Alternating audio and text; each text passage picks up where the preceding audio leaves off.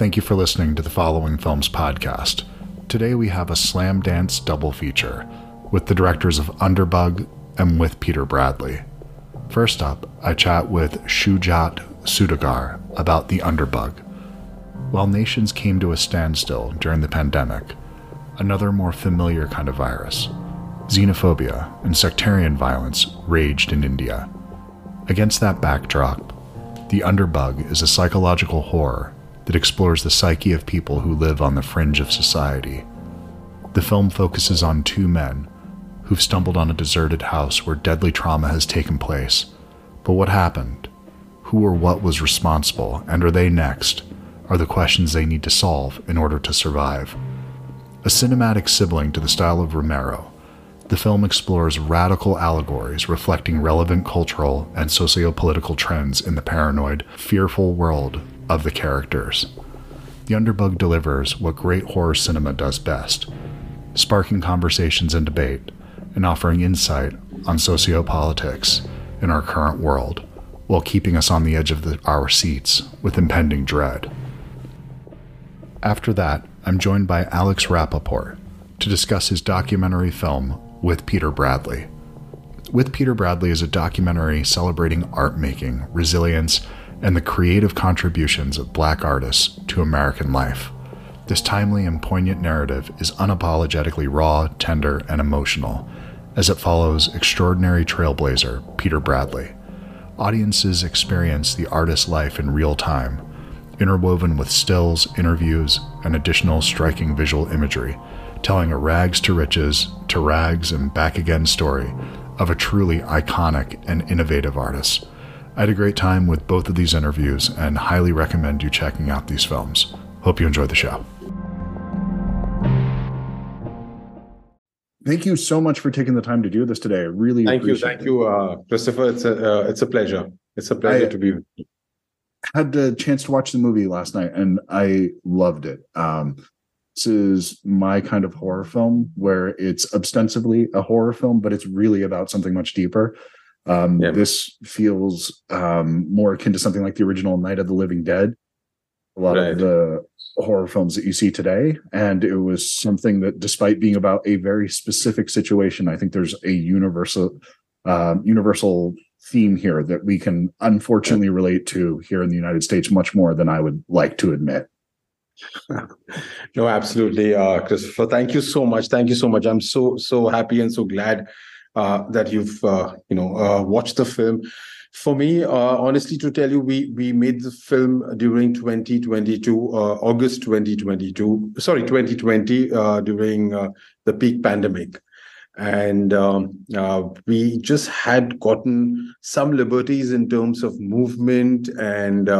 Uh, we could travel, uh, you know, uh, with a pass kind of thing. And I had this idea which was brewing for actually another film. Uh, it was another film idea which I had, um, and uh, I, I mean, I mean, three, four months of uh, just prior to the first lockdown, I was in the middle of a shoot of my fir- first web show for Amazon Prime.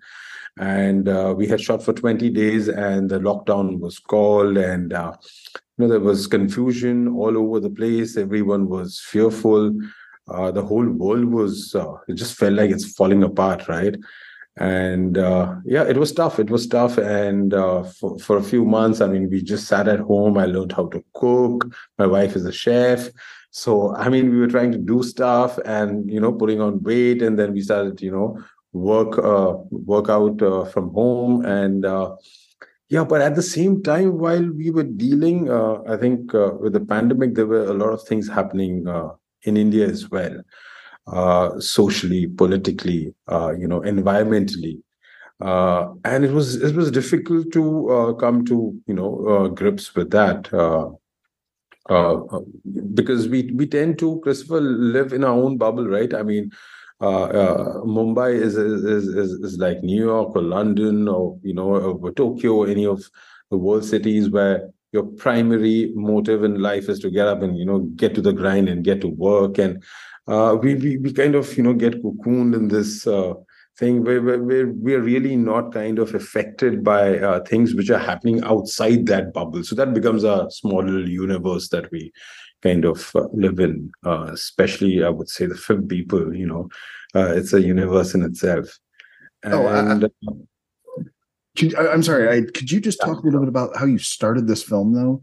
Um, because yeah, so it, you can't feel necessarily right away. You it's so involved in nature, and I feel like that there's an intentionality to that. Or this is taking place on the outskirts of the city, but you're yeah. so focused in nature that it feel i honestly didn't know where this was headed at first when it first starts and you take a while to introduce the actual characters yeah so uh, the, there were a lot of layers that i wanted i mean i was i was personally also dealing with uh, you know as i said politically we were going through a, very uh, turmoil kind of a situation uh, in the country. And I wanted to address this entire issue. I mean, I wanted to kind of realize because there were lots of, uh, you know, to be honest, mob lynchings that were happening.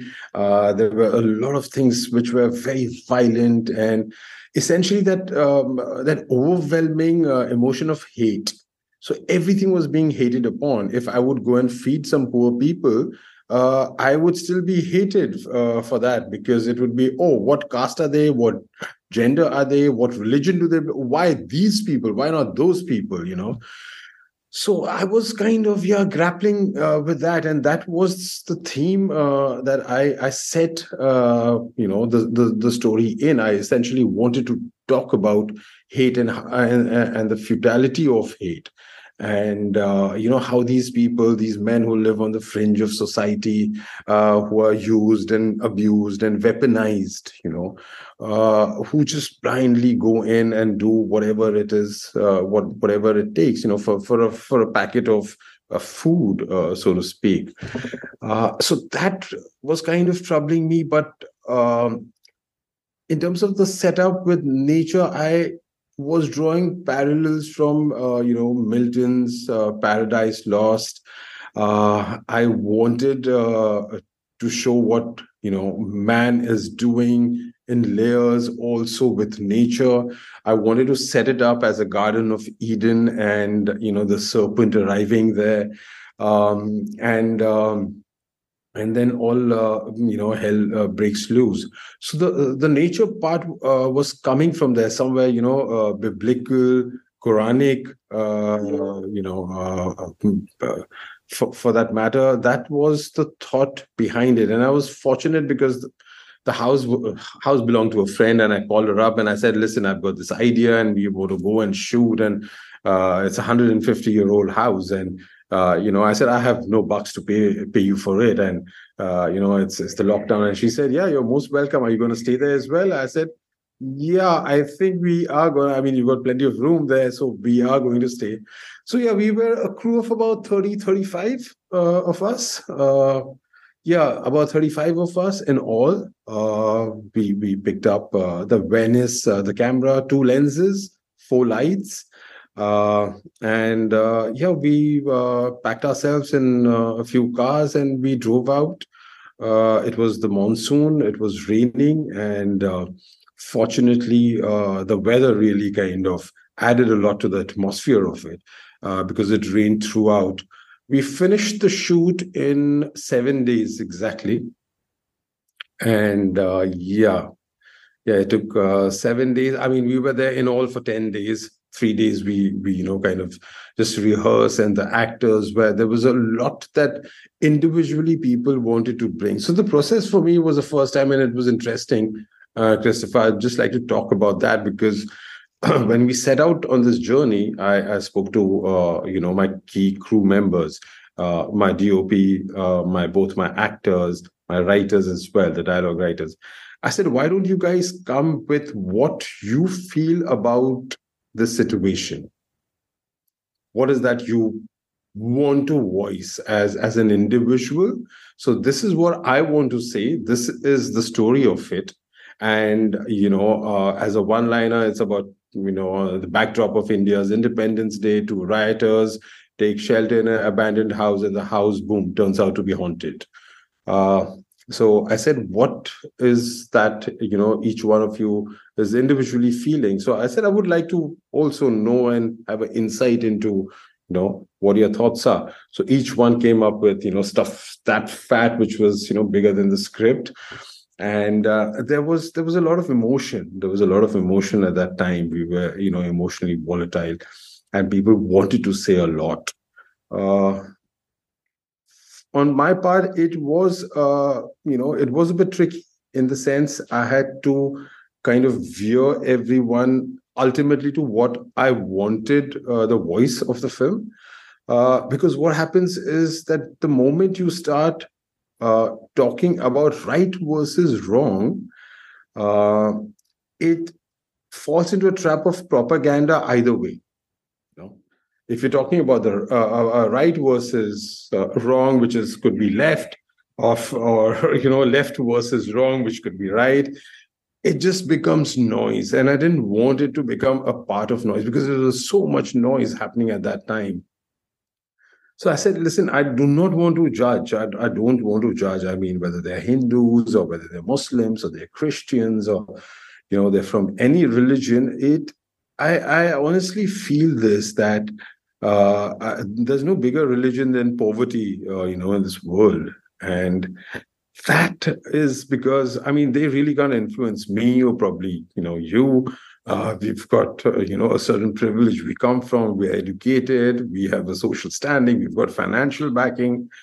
So yeah, I just it it was interesting to pry into you know uh, the mind of of these men who what does it take? I mean, there's not even a justification of revenge. Oh, you kill my uh, my family, so I'm gonna you know butcher your family. It's uh, it's it's none of that. So what it what does it take to you know drop a knife and you know uh, stab someone to uh, to death. I mean, there has to be a mentality or a psyche behind that, and I really wanted to kind of explore that with everyone else. You know, in the crew, it was it was a great process, and uh, uh I must say, uh, emotions were flying kind of really high you know, throughout, and uh, we did have you know arguments and debates on things. And it was it was it was fun. It was it was great you know. And it it for a moment it just took our minds away from uh, the pandemic so to speak and uh, what was happening uh, you know around the world and in india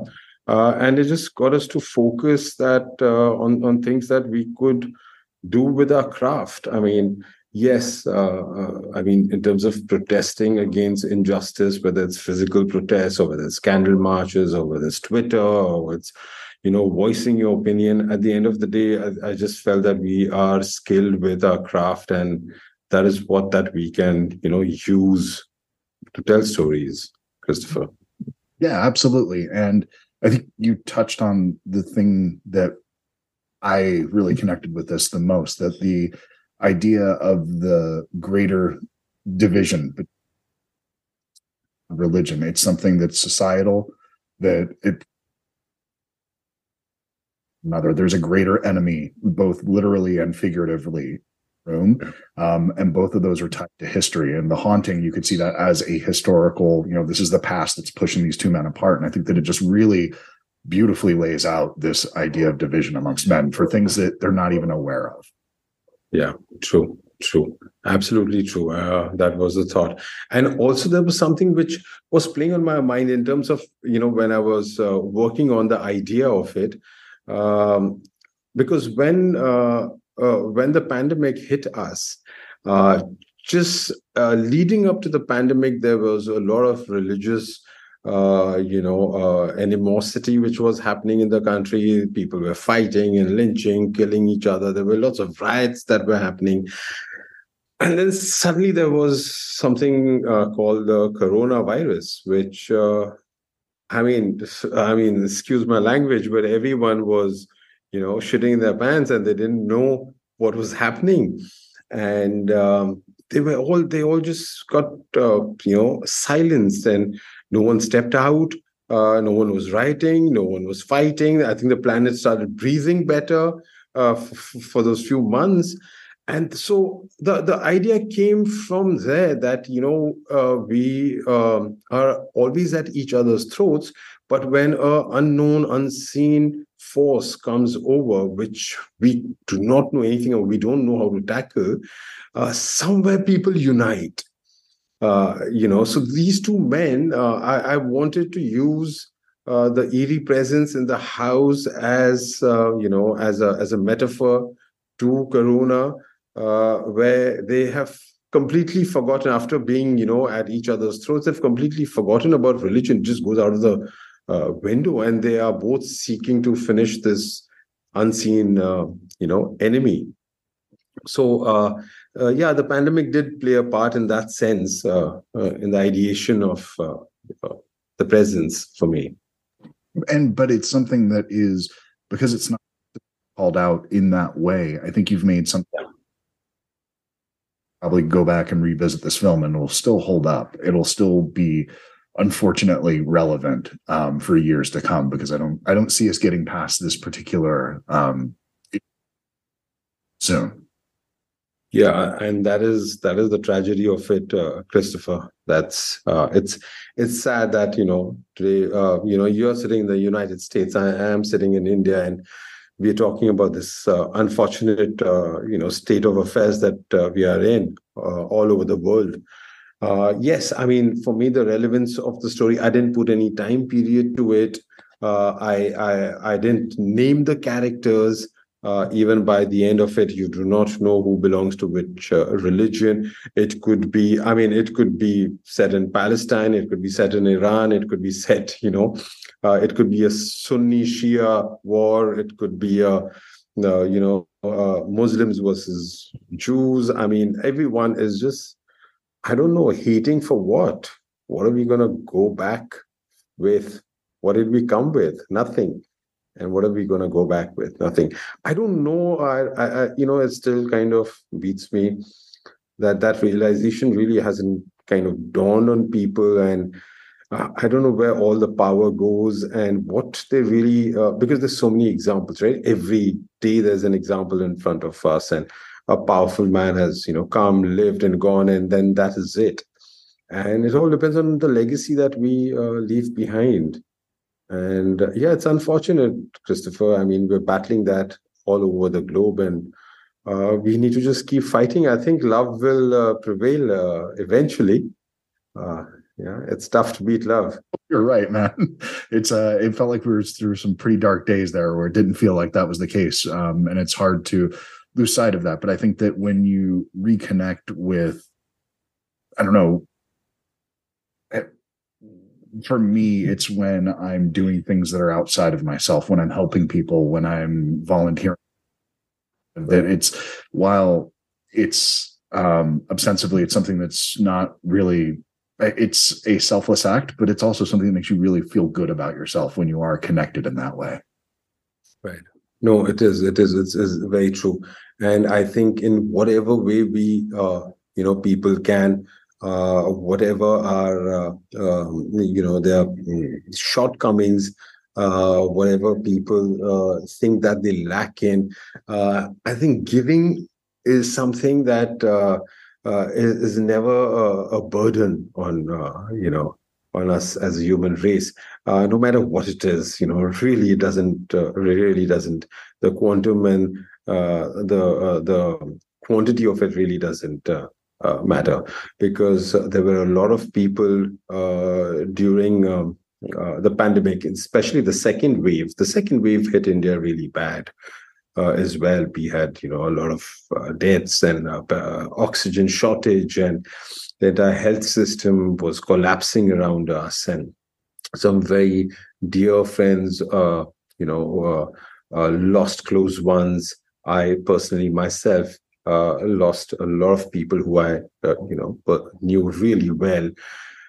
And uh, yeah, it was it was fortunate. We were just not learning. I think uh, as a race, we just don't learn from uh, our mistakes, and uh, it just we just keep on repeating it. and in fact, the film was lying in the cans for you know almost two years and uh, because every time the lock, lockdown opened up my priority was to go back to the web show that i was doing and uh, it's it's it's like it's one of uh, India's you know biggest web series, and uh, it's again based on a popular. It's it's a gangster drama, uh, crime drama.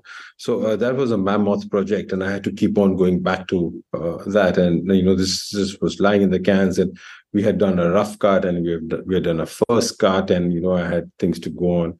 uh, finally, June of this year, 2022, I finished with the web series and I just wanted to get my mind off and I went back to this stuff and I was like, wow, I mean, we shot all of this, right? I mean, wow, you know, oh, we shot this as well. Oh, fantastic. So it, it, it was like, you know, uh, for me. And uh, yeah, and after two years, unfortunately, uh, Christopher, uh, I mean, I'm I'm I'm being optimistic, but uh, unfortunately, even after two years, uh, the situation really hasn't changed much. in fact, if I look at it, you know, practically just feels it's becoming back to worse and uh, it was uh, it was actually telling and it was really emotional when i was you know editing the entire the film uh, again when i was sitting with the footage and i was like you know this is what we were aiming to do with with this uh, you know piece of the work. And it's really um, we're nowhere close to you know we've just uh, yeah unfortunately uh, yeah. I then you know just got the film ready and we were like what do we do now in in fact um, pitched it to uh, some of the big platforms uh, in India, interestingly, and they said, "Oh wow, uh, uh it's fantastic. It's too sensitive, and I don't think uh, you know we are right now, um, you know, ready to have something so volatile." I said, "I mean, what the hell? I mean, we've not named any religion. There's no politics, nothing. I mean, it's you know, it's a human story." They said, yeah, right. You know, yeah, yeah, of course. Uh, they said, yeah, well, better luck next time. I said, okay, no, no sweat. So that's when we sort of, uh, you know, uh, uh putting it out for festivals and uh, really not something that we were expecting uh, much to come in because the the amount of time that had also passed by, and uh, fortunately, uh, we spent whatever money we spent was ours. So uh, I, uh, we were really not coming uh, under any financial pressure, so to speak, that you know I have to sell the film out and I have to do something to recover the money. You know, it was all done in good faith, of course. So that that pressure was never there, you know, on the film, and we we we sent it out to three festivals to begin with. Sundance rejected it. Uh, Slamdance ac- accepted it, and it was you know it just felt felt great because uh, you know as a filmmaker, uh, these are really uh, you know when your work gets appreciated and and you know people like yourself who uh, you know are, are, moved by it. I mean, I think that that that's a huge uh, victory for me and for the team. You talk a little bit about and I want to make sure that people understand this movie, while it's dealing with very heady subjects, at times it's laugh out loud funny. There's moments in this film that are hilarious, that are really kind of fun to watch. Like the and even in the the dinner sequence when they're sitting down, there's so much going on, so many layers in that where you can there's kind of they're probing each other to find out whether they're Hindu or Muslim, and there's yeah. that element of it. But then there's also the way they're talking about their past that's just so bombastic and funny. And then it just it's such a wonderful sequence that i could have watched that for another hour that little moment yeah, yeah, yeah, yeah. In fact, we shot a lot of it because we went berserk while actually shooting it because it was one of the relief uh, sections. You know, even while we, were shooting it, it was like you know really dreary and it was heavy. And uh, of course, Tasaduk DOP, the, the the lighting was you know very minimal. In fact, at times the actors were like, you know, it's it's so dark. Where where, where, am, where am I supposed to you know go in? You know, there's a door. Uh, kind of thing. So yeah so uh, again you know coming back i i, I wanted to explore uh, and make um, you know make these characters more more like more like me more like you more human in that sense. You know because there are stereotypes that i wanted to break because uh, when when i was sitting and writing it uh, you know i kept wondering uh, would these guys laugh? Would they feel the guilt? Would they feel the pangs?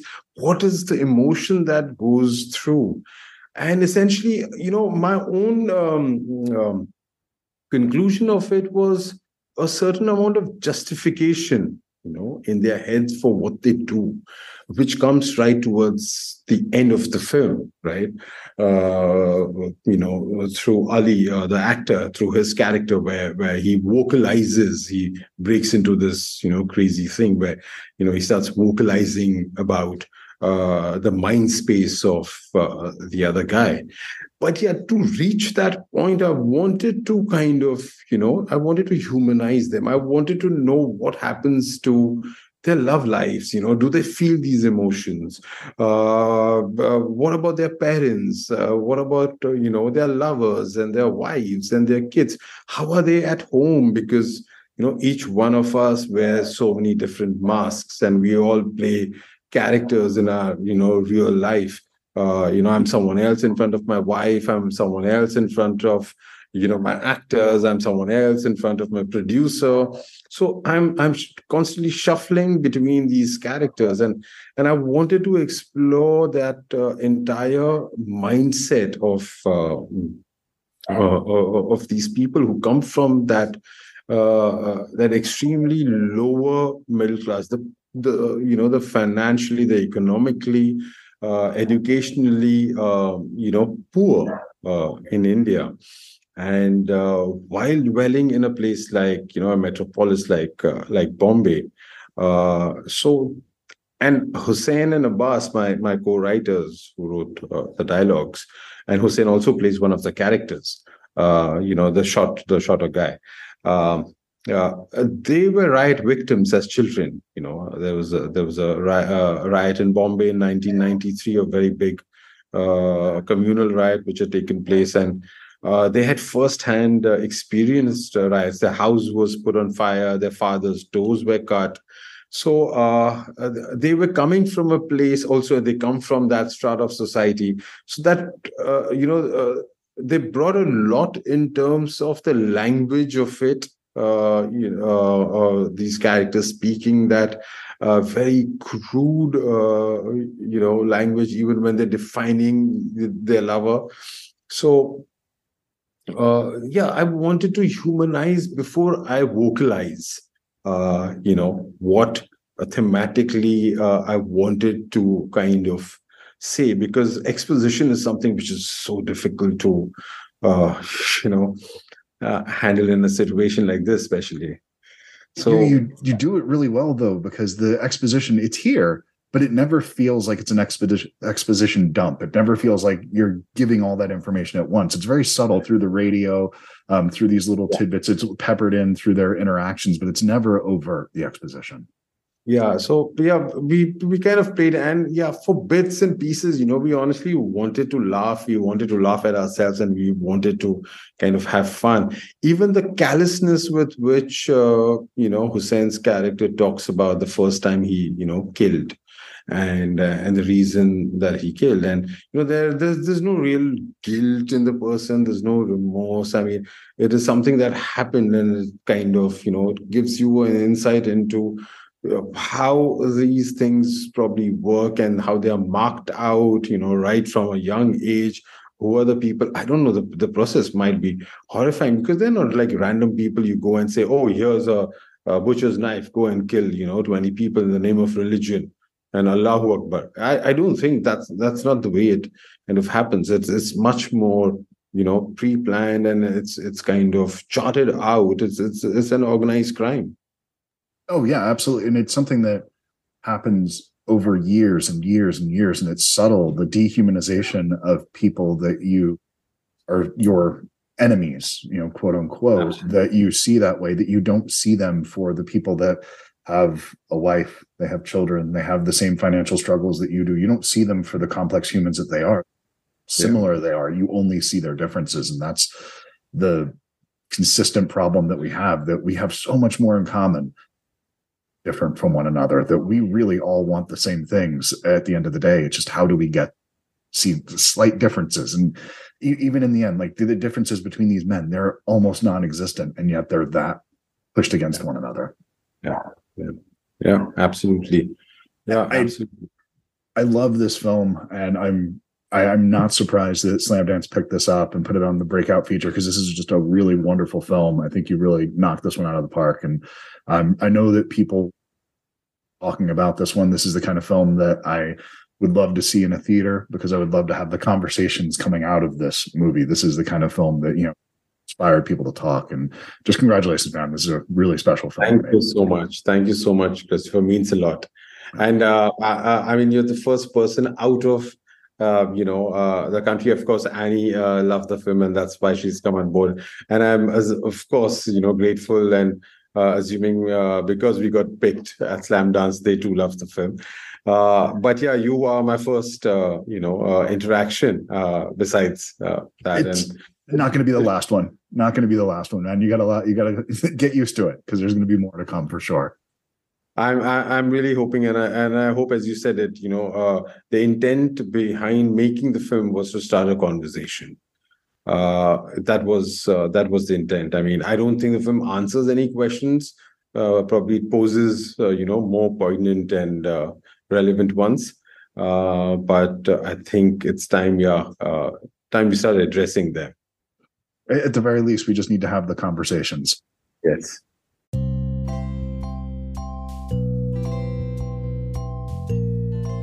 Today's episode of the Following Films podcast is brought to you by Bookman's. This week, I went into Bookman's and I was looking for a film something that reminded me of a film festival, be it a film that got its start in a film festival or something that was perhaps about the experience of going to a film festival. I went over and looked through the 4K discs and the Blu rays and the DVDs. Nothing was really jumping out immediately. So I went over to the box set section and I came across Ingmar Bergman's cinema. If you're not familiar, Bergman was a master storyteller who startled the world with his stark intensity and naked pursuit of the most profound metaphysical and spiritual questions. The struggles of faith and morality, the nature of dreams, and the agonies and ecstasies of human relationships. Bergman explored all of these subjects in films ranging from comedies, whose lightness and complexity belie their brooding hearts, to groundbreaking formal experiments and excruciatingly intimate explorations of family life. Arranged as a film festival, with opening and closing nights, bookending double features and centerpieces, this selection spans six decades and 39 films, including such celebrated classics as The Seventh Seal, Persona, and Fanny and Alexander, alongside previously unavailable works like Dreams, The Rite, and Brink of Life. It's also accompanied by a 248 page book with essays on each film. This particular box set has been something of a white whale for my collection, something I've had my eye on for years, and I've just never felt the need to pull the trigger on it. But then I walked into Bookman's and there it was. And the price was so incredibly reasonable, I had to pick it up. This is something that I've been wanting to dive into for a long time because with uh, Bergman's filmography, I have a lot of blind spots, and I'm really excited to dive in and um, learn more about his work. Because every time I've gone and watched one of his films, I'm always struck by how his work has been so influential that you can go back and look at these films and you'll see images or themes or just these kind of ideas that he brings up or that he executes in a way that have had just this profound impact on filmmaking. And you start to see, I guess, what feel like tropes later on, but this is the source. This is where they came from. And it's just really fun to go back and uh, dive into this work. And so I'm really excited to start going and seeing some of these films that I've never seen before. And so was able to get this at Bookman's. And you should go to Bookman's too and see what you might uncover. Remember, Bookman's has your cool covered. Enjoy the show.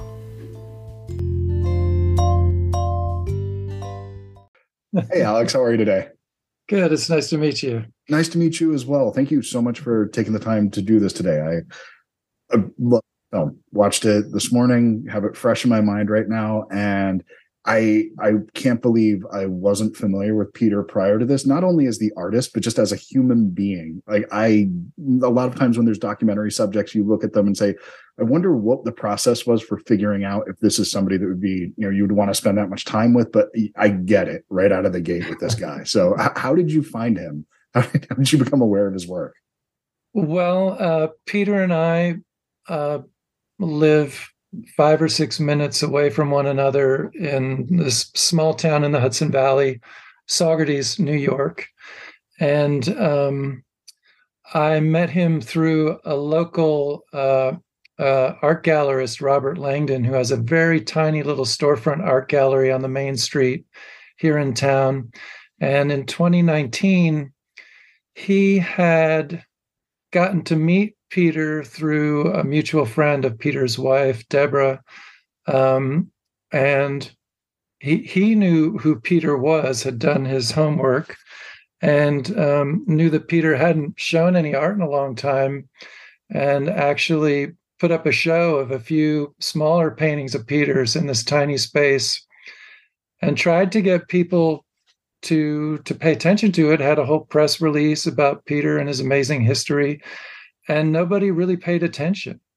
Um, and uh, I think they sold one painting um, and when Peter in the film says he's only sold one painting in the last two years, I think it's the painting that he sold um, at Robert's space.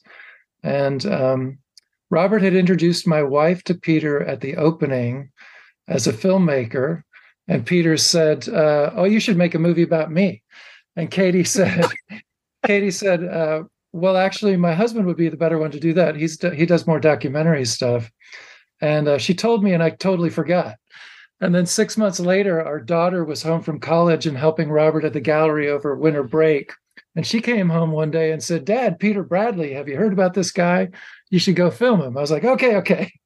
And so I asked I asked Robert to introduce us, and um, we met like exactly three years ago. It was about New Year's, um, 2020, and um, Peter, I we just he just struck me as a great guy right away. And he said, "Well, bring your camera. Can you start today?" know, and uh, I said, "Well, you know, when I'm done with some other jobs, I'll come over." So um, we started to work in February of 2020, um, and worked for about six weeks up until the COVID shut down.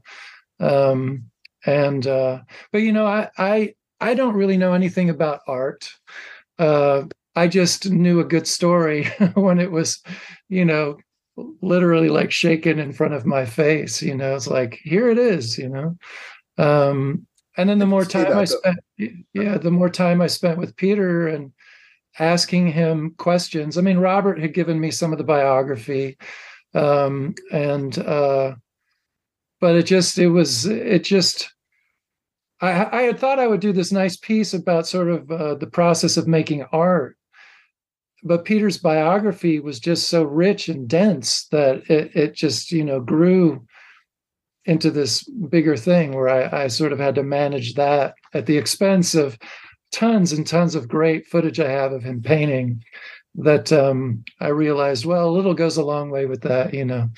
Oh, for um, sure. And I'm, I'm glad you say you don't know much about art because I think I know less than you. I'm sure that I know less about art than you. Um, I know that there's things that I like. I don't know the psychology or the reasoning behind I like it. There's things that I look at and it's just that that's nice to look at. Um, but I feel like that this is done in a way that you appreciate his process and you appreciate him. It's that two sides of the film that you were talking about where you learn about his history. Well, I guess it's kind of three sides. You learn about his history you learn about what he's doing today and you learn about his current process. And all three sides i think you could have done three films about this man. It's just so much yeah. to fit into 90 minutes. Yeah there's a lot there. There's so many i mean so many stories he had so many sort of sidebar um, anecdotes that were great that i just had to sort of I, we, there could be a lot of good extra bonus features if we ever need to.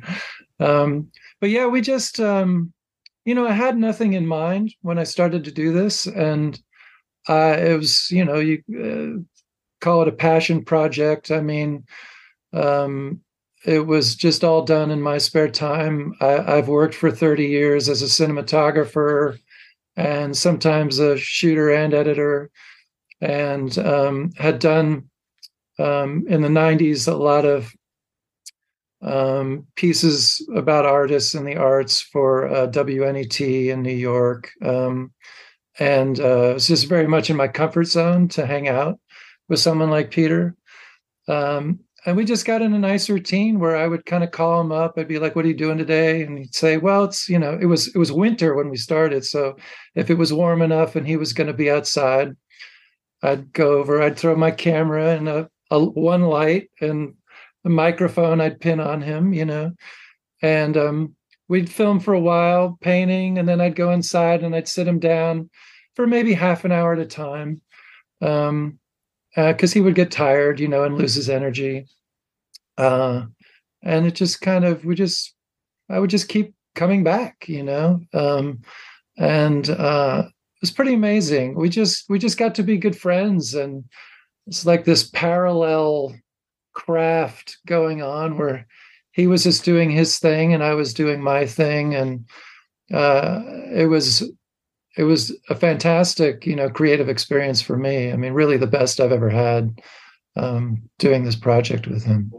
Well, I I think you can feel that there there's a genuine affection hmm. every frame of this film. You know, you look at something like the closet sequence and the the story telling during that and it's he's ha- just going through clothes and the sidebars and the stories he's telling around this closet are just so incredible that it feels like it's the only I, I think that if you had another man saying those exact same words it could come across so wrong and it could be so ugly but there's something so charming about him doing it yeah he was completely um completely open uh he would talk about anything that I wanted to know. There was nothing off limits. You know, there's this this shot of him taking a bath that a lot of people are are very struck by. You know, it's like uh, it's like a bridge too far in intimacy. I think for some people, and but he had told me that he li- you know he gets in this bathtub that he's had forever and that he lays there and he thinks about art you know he stares up at the plants and i was like well I got to get a shot of you doing that. He's like, okay, that's fine, no problem. so we did. Hi there. and um, yeah, I mean, um, uh, I'm, getting, losing my train of thought a little bit, but um, it, it, it was a very, you know, the the title of the film says it all. I mean, I realized well when i when i first started i thought more conventionally about it well you know i'll interview other people about peter get the sort of art expert thing and um, because it was covid that just wasn't even possible. Um, in fact peter and i took a break for about six weeks um, after that first month that i had worked with him on and off uh, where we weren't even sure it was safe for us in that and even in that environment to be around each other. And um, and i edited and that's when it really struck me that what i had was this the best thing about it was this very hermetic sort of story world just you know it's his house and the property and that nobody else is ever around. I couldn't even think of how you would cut away from that to show someone else saying it's like you can't leave that you know? And he uh, even talks about it at one point where he says that he never there's that whole little bit where he just lives on his own planet essentially and that he's comfortable there but he is aware that it's strange. And yeah that's if if you cut away from that and go too far away to those talking heads it just i think you lose that sense of spending time with peter. Right. And i mean i um you know i'm not i i, I don't i'm not trying to come off as his ultimate biographer um you know i and i'm not getting into his personal life you know he alludes toward the end of the film he alludes to the fact that he's now on his third marriage. He, there are children from the first two marriages you know um but i i couldn't really i couldn't really take that on. I didn't feel like that was important also to to the portrait that i was creating of him um, and so I just kind of narrowed my scope. Um, and also because I don't know, I mean, I would ask him questions about his art and everything, but uh, had someone else been making this film that knew a lot more about art history, I'm sure they could have gotten some more interesting comments out of him about his influences thing and things. But I did ask him about his influences, and he said he didn't really know you know it was it was kind of odd um, so some things i'll just let go and and whether or not he's even recalling some things correctly you know uh you know I I'm okay with that. I mean, I, am just letting it be in his words. Um, and if anybody sees this that knew him back in the day and thinks, "Oh, that's bullshit," that's you know, they they can tell their own story about Peter and challenge him. You know, um, so. Well, I think you the idea of that of his memory being a very specific point of view.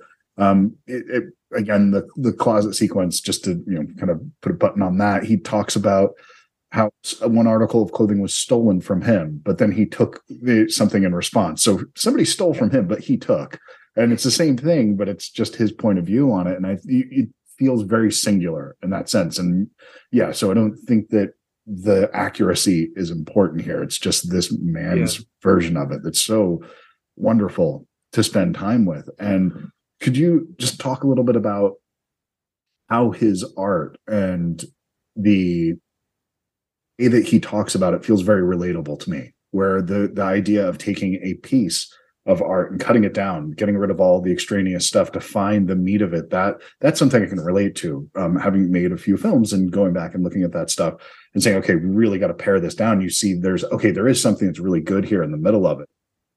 Here's what you were talking about with the story of his off of it to find the heart of it. And it's the same thing he does with his painting. Yeah, uh, a lot of people that's one of their favorite scenes in the film where he's he's cropping the paintings, you know, looking for the best part of it. Um, I uh, it didn't occur to me that this was uh, not a common thing for. It seems to make perfect sense for an abstract artist, especially like Peter, where you know he doesn't know where the paint's going to go. I mean, it's he talks about getting the paint to move on its own. He doesn't know where it's going to go. So obviously, you know, it's going to be a little hit and miss. But other um, other artists have watched that in particular, and and they're really struck by it. Um, number one, just that any artist would let you see so much of their process, I didn't realize is completely is almost unheard of. Um, and Peter at one point talks about how he's a little worried about people seeing how he paints. But on the other hand, at his age, it's like, you know, let him go ahead and try and copy it. And I said, well, I'm documenting that you're the originator of this. So if they copy you, it'll be clear that they're stealing from Peter Bradley.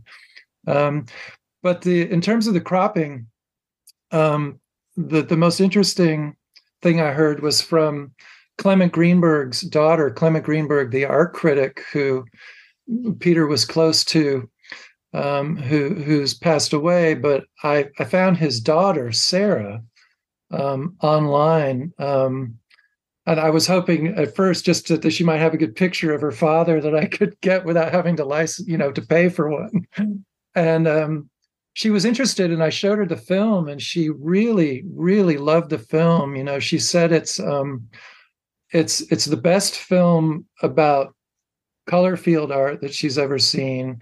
And also just generally she felt the best film about about the making of art uh, that she's seen which is was a great comment. But she talked about that that cropping business that peter does and she said that's very much her father's thing. Like he that came from greenberg that he did that with a lot of his artists, um, got them into that kind of thing where he would go and do studio visits.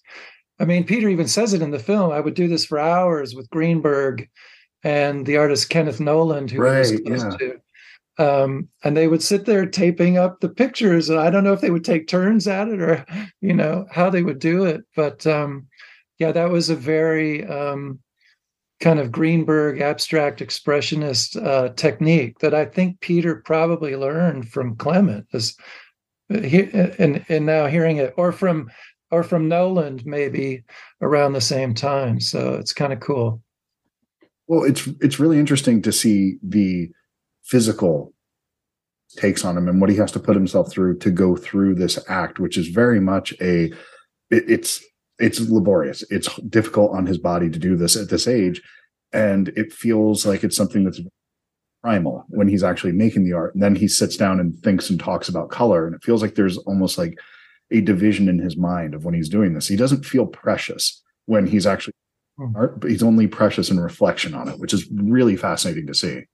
Yeah, yeah. No, he he really seems to approach it very much at a craft level. Um, well, and you know, it's all very influenced by the music that he listens to. So something happens when he puts on a jazz record. He's got quite a, an eclectic collection of of CDs. He's got rock and roll stuff. He's got a bunch of classical. Um, but the default is that mid-century modern jazz um, that is just part of his core experience, you know, from the time he was a child. Um, and it has this uh, synesthesia um, thing where he hears the sounds as colors and then relates to that with the rhythms of whatever's on and the colors he chooses he chooses. Um, so there is that that physicality. Um, you know i would really feel for him when he would get these giant rolls. He would really struggle with these big heavy rolls of canvas you know and trying to roll them out and and move them around. Um, and the some of the buckets of paint are really heavy. Um, and for a long time you know because water is a big part of it he was um, carrying he would he would fill up these huge five gallon buckets of water up at the house and then schlep them down the hill to the studio. And i finally that spring i was like peter you just need a hose man. Because he had a hose where he waters. And so i went to the hardware store and bought like a splitter for his hose and bought hose, you know. I was just like, here, you know? and we ran a hose down to the studio, and he was like, "This is the best thing ever," you know. like it, it just hadn't occurred to him, you know. But uh, oh, you know, all that all that work was keeping him keeping him healthy, you know, keeping his legs strong, I guess. But uh, yeah, um, walking up and down that hill, yeah, it was. He'd get he'd get pretty tired out, you know. It's pretty incredible how many artists that you find out about now, the synesthesia, where that that's fairly common, it seems, amongst people that are operating at that level of artistry that you hear about musicians all the time that they hear music and you know they see it as color they visualize it that way. And it's just something that it feels like we're just cracking the surface of that right now as this whole thing that's fairly common right now. It's pretty fascinating stuff. Yeah i kind of wish i had it why no, I, I, I listen to music and it just it's um I it just I, I can't even crack it. So mm-hmm. it's something I love music. I um appreciate jazz, but I think the I, I know slightly more about jazz than I do about art, which is I know.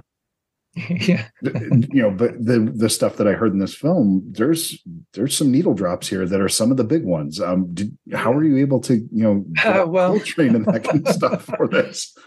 Well you know uh i have a, a production lawyer that looked at that and she said that you know if peter if i'm in there filming peter and peter puts on music to paint to and i'm just that's what he's doing and i haven't dictated that in any way that it, it could fall under fair use. Now friends i have that work in the music industry are like yeah yeah sure.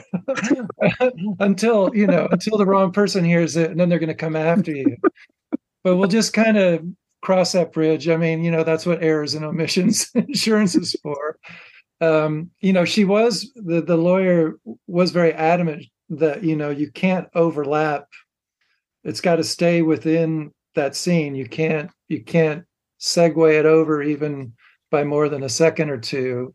Otherwise, it's it's you know it, it's a different usage of the film. But I'm glad you mentioned the music because the soundtrack um, is just uh, dynamite. I think an original jazz score composed by Javon Jackson and performed by his quintet live in a studio. Um, and Javon has a history with Peter. Uh, Javon, uh, before he even graduated Berklee School of Music, um, he's my age, um, was hired by Art Blakey to start touring with the Jazz Messengers. And because Peter was buddies with Art Blakey for, forever, he met Javon when he was like a 19 year old kid and, um, you know, has stayed not really close, but you know that they see each other from time to time. And it was actually Peter's wife, Deborah, that suggested to me. Um, oh, there's my dog coming in. that suggested to me, uh, and this like a, a year, a little over a year ago, she said, uh, "You should come to this concert and hear Javon play."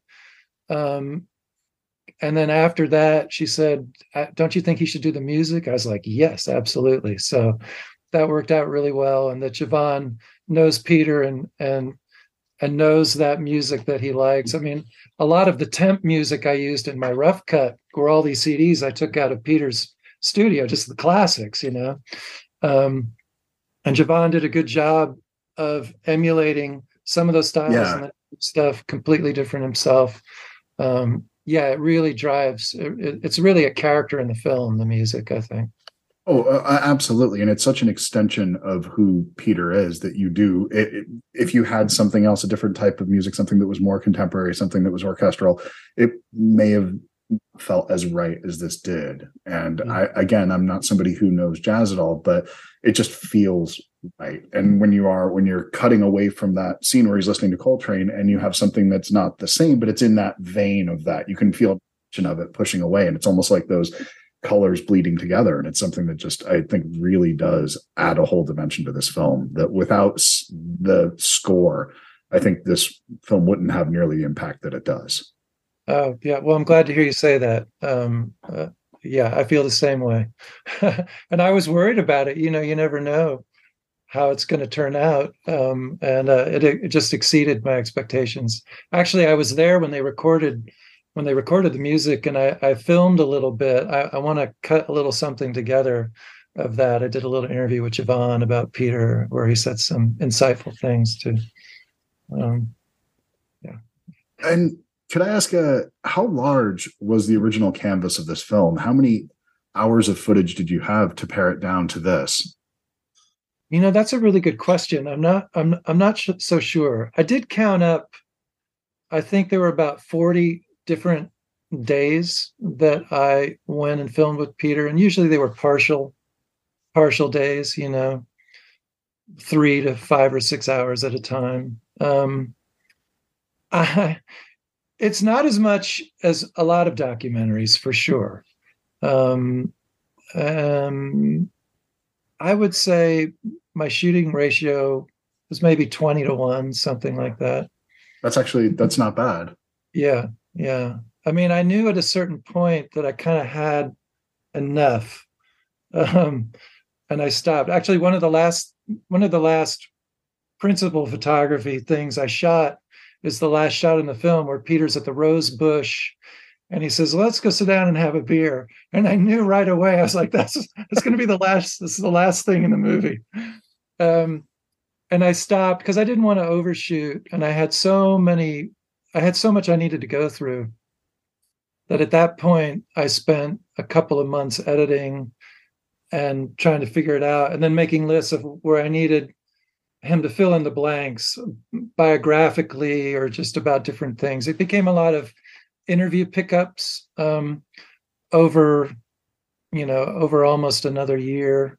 Um, but then if he was painting when I was back, I would pick up some stuff of him painting or drawing at the same time. Um, and uh, a lot of that all made it into the finished film. But there, like I said, there was so much stuff I filmed of him painting, some amazing images of him painting that I thought I would never not include. but, you know, they wound up going by the wayside in the end. Well, I mean, when he starts, you know, dropping nuggets like I had to deal with Paul McCartney and just the way he phrases things like that. Um, yeah how can you not include something like that? The oh, lack of yeah, he's sort of a Zelig, a Zelig. That's exactly yeah, exactly. There was even more. You know, one of the sidebars I dropped was the story of him and Bishop Tutu in South Africa. Wait, what? so Peter, in the mid '80s, he he somehow got asked to go and teach um, art or sculpture at some institution in South Africa. Hang on one second. Um, uh, it's getting a little cold in my shed here. And uh, so he got flown over there by some US organization that may have been some front for the CIA or something. I don't know. And um, there were no students or anything, but he he he made sculpture. He got put up somewhere, and he had access to like a university in Johannesburg where he made sculpture. And he one of the big pieces he made got placed in downtown Johannesburg, like a, in some sort of office plaza. And there's a newspaper clipping he has of Bishop Tutu, like like dedicating the sculpture, you know, and everyone puzzling. The name of it was called Silver Dawn. And um, he had just hit it with a bunch of primer. It was like red primer so it wouldn't rust.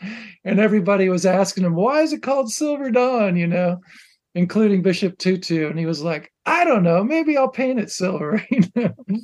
But it's pretty funny. Yeah, this picture of Tutu in front of uh, Peter's sculpture. But it was just kind of this I didn't know how to just get there for that quick little story and then get back out of South Africa. But yeah, and uh, there for.